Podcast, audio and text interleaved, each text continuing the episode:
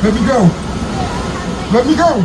Apparently, it was the traffic in lower Manhattan that got the better of bus passenger Rashawn Eagle, and it was all captured on video.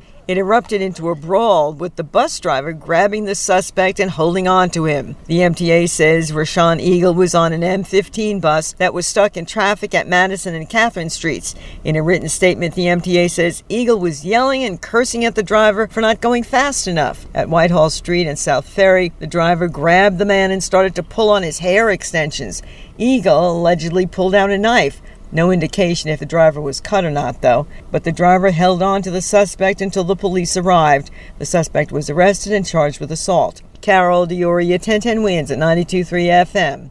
We get it. Attention spans just aren't what they used to be heads in social media and eyes on Netflix. But what do people do with their ears? Well, for one, they're listening to audio. Americans spend 4.4 hours with audio every day. Oh, and you want the proof? Well, you just sat through this ad that's now approaching 30 seconds. What could you say to a potential customer in 30 seconds? Let Audacy put together a media plan tailor made for your unique marketing needs. Advertise with Audacy. Visit ads.audacy.com.